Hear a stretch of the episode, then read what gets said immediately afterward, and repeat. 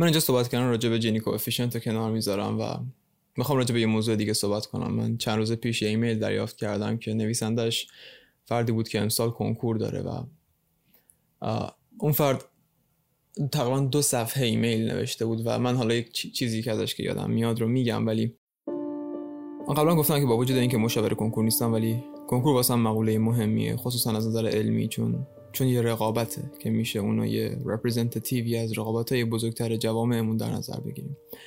و سازوکار چنین رقابت هایی باید از دو جهت به نظر من بررسی بشه. اول اینکه چه معیارهایی رو به چه صورت در افراد میسنجه. به خاطر اینکه تو نمی‌خوای تو نمی‌خوای افراد داخل جامعه بر اساس معیارهای غلط اولویت بندی بشن. چون چنین چیزی عمل کرده یه جامعه رو تا حد زیادی مختل می‌کنه. دوم اینکه چه رفتارهایی در افراد تقویت میشه بر اثر این وجود این رقابت. ما الان جامعه داریم که نمی‌تونه یه پایان نامه بنویسه یا یه مقاله علمی پیدا کنه. ولی خوب بلده که حفظ کنه و امتحان بده بهترین نمرات هم بگیره.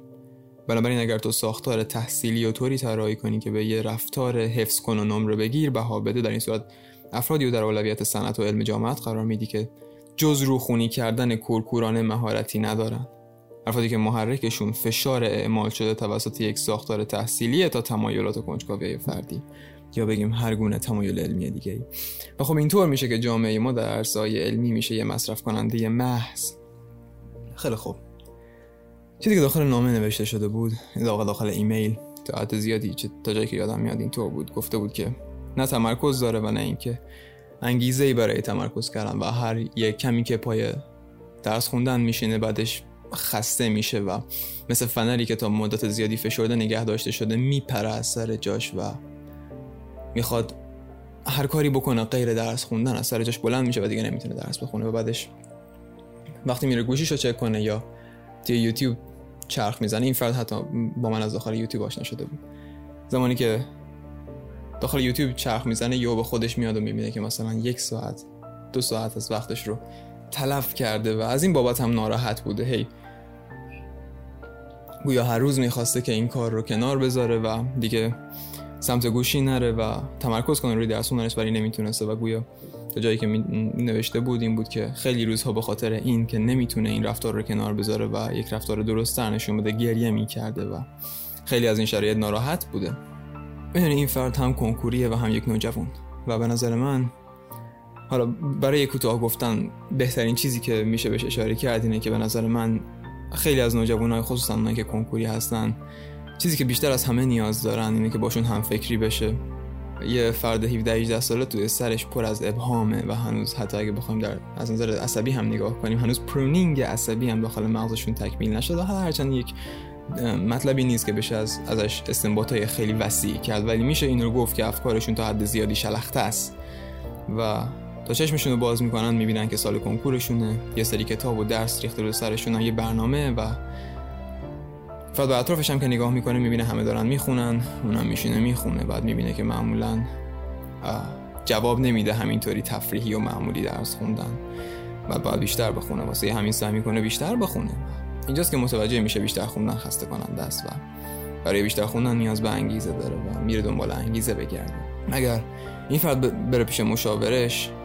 مشاور در بهترین حالت میگه مثلا بیا یک جلسه انگیزشی یا مثلا یک سری از حرفای کلیشه ای انگیزشی واسه چنین فردی می‌زنه و یا اینکه ویدیوهای انگیزشی رو به فرد معرفی می‌کنه و این چیزی بود که حتی خودم هم تجربه کرده بودم و این یه رفتار معیوبه که تو می‌بینی افراد انگیزشون رو از یک جا مصرف می‌کنن و سعی می‌کنن اون رو در یک جای دیگه پیاده کنن.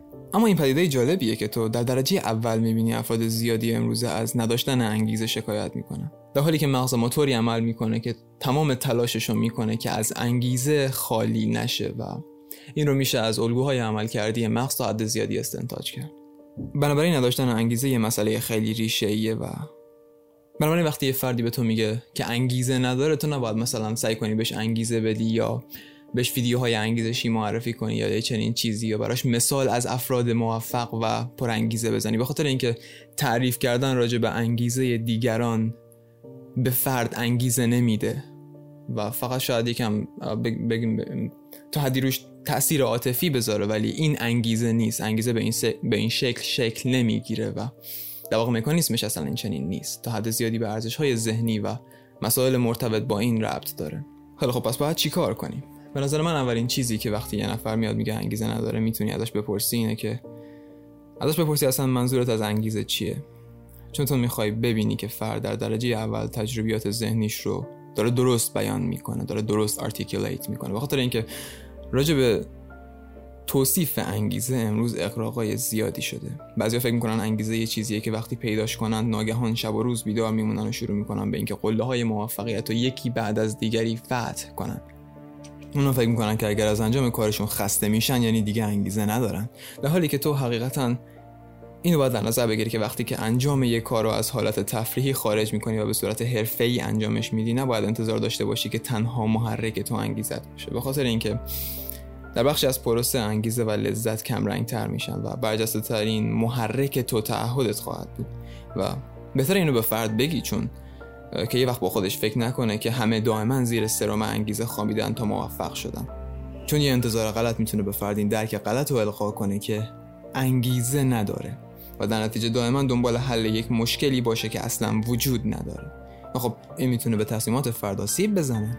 ولی مشاوره انگیزشی از این مسائل کم نف نمی‌برن.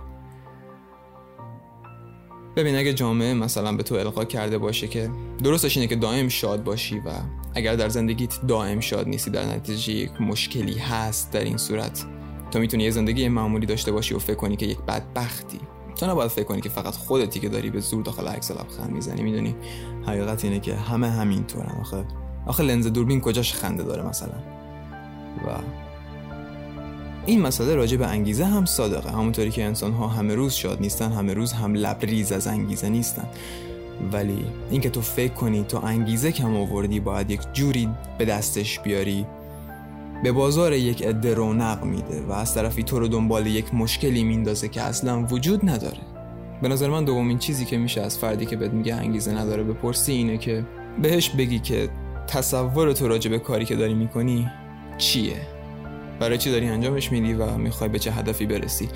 تو این سالو هم واسه خودت نمی‌پرسی. فقط کافی به فرد فرصت بدی صحبت کنه. اگه بتونه خودش رو قانع کنه که هدفش حقیقتا اون چیزیه که می‌خواد و ارزش سرمایه گذاری رو داره در این صورت فرد هیچ مشکلی با انگیزه نخواهد داشت. اما این چیزی نیست که معمولا باهاش مواجه میشی. چیزی که تو معمولا باهاش مواجه میشی اینه که فرد به نوعی داخل گفتارش این رو به تو نشون میده که هدفش چیزیه که سایرین براش انتخاب کردن و خودش سعی کرده خودش رو قانع کنه که اون همون هدف خودشه و بهش علاقه داره. و در درجه اول من نمیگم که اون چیزی که سایرین واسه شما انتخاب می‌کنن رو بهش پشت کنید. بلکه باید در نظر بگیرید به خاطر اینکه افرادی هستن که از شما بیشتر اطلاعات دارن خانوادهتون بیشتر راجع به ساز و کارهای اجتماعی و شرایط مشاقل اطلاع دارن. واسه همین زمانی که به شما یک توصیه می‌کنم باید این رو جدا در نظر بگیرید. ولی مسئله ای که نمی‌خواید ازش قافل بشید اینه که باید با یک فرد هم فکری کنید تا بتونید تصمیم بگیرید که دقیقا اون چیزی که می‌خواید چیه. به خاطر اینکه به خاطر اینکه تو اگر تو بتونی خودتو قانع کنی به اینکه یک هدفی رو داری و و بتونی با دلایل مختلف از منطقت بهره بگیری و اون رو به عنوان یک هدفی که حاضری واسش سرمایه گذاری در نظر سرمایه گذاری کنی در نظر بگیری در این صورت نداشتن انگیزه یا خسته شدن واسه تو تا حد زیادی بی‌معنا خواهد بود و چیز دیگه هم که می‌خوام آخرش اضافه کنم اینه که به نظر من تو گاهن می‌تونی از ندونستنهات نفع ببری به خاطر اینکه ندونستن اینکه مثلا بعد از کنکور چه خبره به تو این امکان رو میده که از اون طرف کنکور برای خودت یک آرمان شهر ترسیم کنی و اون رو تا حدی تزیین کنی که هیچ وقت برای رسیدن بهش خالی از انگیزه نشی ولی خب اون وقت مشکلاتش بعد از اینکه از اون مرحله میگذری بروز می‌کنه.